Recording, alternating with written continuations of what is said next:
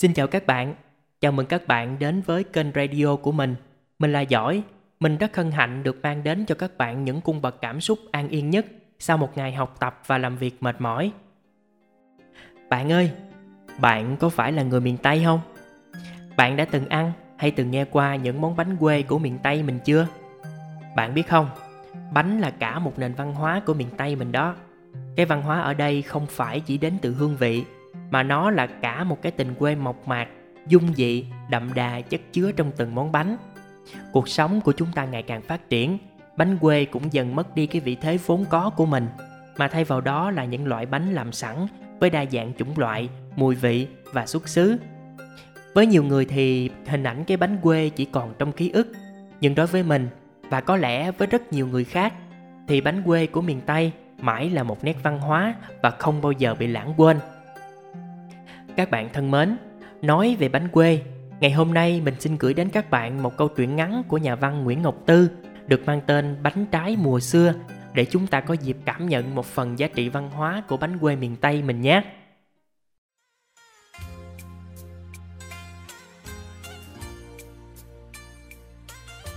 Tết một lần, cùng hai lần đám dỗ, cậu lại ra nhà người anh cùng cha khác mẹ với mình, lành như củ khoai, lành như đất, lành như một người kém trí, như cái tên út khờ của cậu.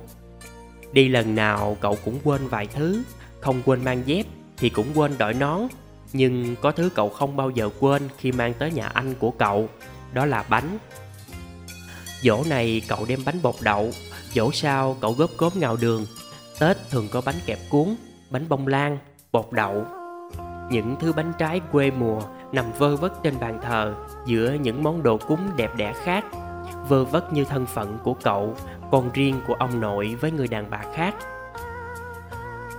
Anh chị và đám cháu không có mê cái bánh nhà quê đó. Chỉ con nhỏ giúp việc nhà anh cậu là đã đón mừng nhiệt tình. Ăn một cái bánh, nghe ngon cả ký ức. Bánh của cậu gợi nhớ má nó đang nằm ho ở cái quê mỹ cà tha nào đó nó biết để có mớ bánh này Mợ đã phải nhồi bột, đánh trứng từ hôm qua. Bột trứng dẻo nhẹo, cầm bàn chụp đánh mỏi nhừ tay thì bột mới dậy, nở bung trong diệm Rồi được đem đi nướng. Than rực dưới đáy khuôn bánh, rải ủ đều trên cái nắp bằng gan Cho hai mặt bánh vàng đều. Những mẻ bánh đầu hoặc khét quá hoặc chưa được vàng ươm như ý Mợ để lại nhà. Mớ bánh cậu mang đi phải là mớ bánh đẹp nhất, nuột nhất sau khi mợ trăn trở lửa trên, lửa dưới. Mợ còn cắt giấy màu thành những sợi mảnh Rải vào keo bánh để vừa hút ẩm vừa trang trí cho đẹp. Cậu mợ không biết rằng ra khỏi xóm làng rồi cái vẻ đẹp ấy trở nên lạc lõng, bơ vơ. Chị dâu cậu thường càm ràm Đã nói đem bánh trái ra chia cho mắt công Có ai ăn đâu. Cậu hiền lắm Nói mười hiểu hai Cười cười cũng bà má đi tay không Coi sao được chị? Má con nhỏ giúp việc cũng thường nói như vậy khi lụi hụi chuẩn bị bột. Nhân, lá để làm bánh này, bánh nọ đi cúng quải ở nhà họ hàng. Cái hồi người ta chưa bán bột bánh làm sẵn Má nó phải ngâm gạo nếp qua đêm. Có khi ngâm với khóm để cho gạo mau mềm để làm bột. Làm bánh, nói gọn lõn vậy mà có bao nhiêu chuyện lắc nhắc phải lo. Đến nỗi tàu lá đem ra phơi nắng cho vừa héo để gói bánh trẻ con cũng không phụ được vì không biết cỡ nào mới vừa. Má nó lo toàn hết, chị em nó 10, 12 tuổi đã được má dạy làm bánh. Thành con gái rồi má nó vẫn lo, mấy đứa làm chưa có khéo. Chị nó lấy chồng năm rồi, chuẩn bị cho đám gã má nướng bánh bột đậu, bánh kẹp từ năm ngày trước. Một cái đám ở quê thường được nhắc nhớ bởi những món ăn ngon Bây giờ người ta vẫn nhắc cái món bánh bò bông má nó làm hôm đám gả chị. Mịn và xốp và những múi bánh như cánh hoa nở đều đặn, tươi tắn. Làm ra một món ăn ngon hay một cái bánh ngon thì đến lửa nhỏ, lửa lớn mình cũng phải chăm chút. Má con nhỏ giúp việc không nói như vậy Nhưng nó tự học từ cái cách bà nắng nót Rút bớt cây củi ra khỏi bếp hoặc thêm vào mấy cục than. Hồi đó mỗi lần má con nhỏ làm bánh là cả một cuộc hội hè. Ngoài những thứ bánh được gọi là sang chỉ có ở những dỗ, chạp hay dịp tảo mộ. Còn có những tiệc tùng đơn sơ, ít tốn kém hơn mà vẫn thấm đẫm hương vị. Xay lá mơ tam thể với bột, đắp vào lá mít, hấp lên chan nước cốt dừa, vậy là con nhỏ được ăn bánh rau mơ. Bột trắng cán bằng chai, xong sắc sợi, thả vào son nước đường, bột chín nổi lên mặt nước vậy là thành bánh canh ngọt, cho đám nhỏ xì sụp. Rồi hôm nào có cá lóc thì má nó nấu bánh canh mặn, rồi thì bánh chuối hấp, chuối chiên, bánh cam nhân đậu. Bột bánh ít thừa ra từ lần làm bánh trước, má nó đem treo dàn bếp.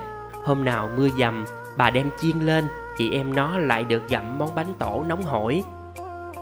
Con nhỏ giúp việc lần đầu tới nhà chủ nó cũng khoe, nó biết làm nhiều loại bánh, kể cả những loại bánh ngon hết sảy như bánh tai yến, kẹp cuốn hay tàn ong. Tất nhiên là không ngon bằng má nó làm, nhưng bà chủ phủi đi, nhà bà không làm bánh bao giờ, muốn thì bước ra cửa, thiếu cha gì món ngon, ì ạch làm gì cực thân. Bà cũng từng nói với thằng em chồng khờ khạo của mình câu đó, và cậu út hiền lắm, nói mười hiểu ba, lại nhoẻn cười bảo nhưng vui lắm chị. Con nhỏ giúp việc cũng từng nghe câu nói đó từ người mẹ của mình, cực mà vui. Chỉ là không biết giải thích làm sao với người khác. Niềm vui sướng khi lấy từ khuôn gan nóng rực ra những cái bánh thơm lừng, ngung ngút khói. Mẹ bánh đầu đời đó con nhỏ vẫn còn nhớ. Những hạt đậu phộng rang nó ấn vào cái bánh như một nhụy hoa. Nhưng bánh nướng xong thì đậu rơi mất. Bánh bột đậu trở thành bánh bột. Má nó nói phải học từ những chuyện nhỏ xíu như vậy Mới làm được cái bánh vừa đẹp vừa ngon. Ta chỉ cần ví cảm giác đó với cảm giác cô nghệ sĩ múa ba lê vừa hoàn thành xong một cú xoay khó, kinh điển. Với chỉ chừng ấy động tác, nhưng từ đời này qua đời khác, từ thế kỷ này sang thế kỷ khác, thì người nghệ sĩ vẫn đổ mồ hôi để cố hoàn thiện nó. Nhưng cậu hiền đến ngớ ngẩn nên chỉ có thể nói cực mà vui để nhận được từ con nhỏ giúp việc một cái gật đầu đồng tình. Đúng đó, vui. Người chợ thì nhăn mặt ngán ngẩm, nói gần, nói xa mà không dẹp được vụ bánh trái quê mùa này. Cũng phải, dẹp cả một nền văn hóa thảo thơm đồng bãi, đâu có dễ. Xin cảm ơn tất cả các bạn đã lắng nghe. Chúc các bạn có một buổi tối thật an lành. Xin chào và hẹn gặp lại.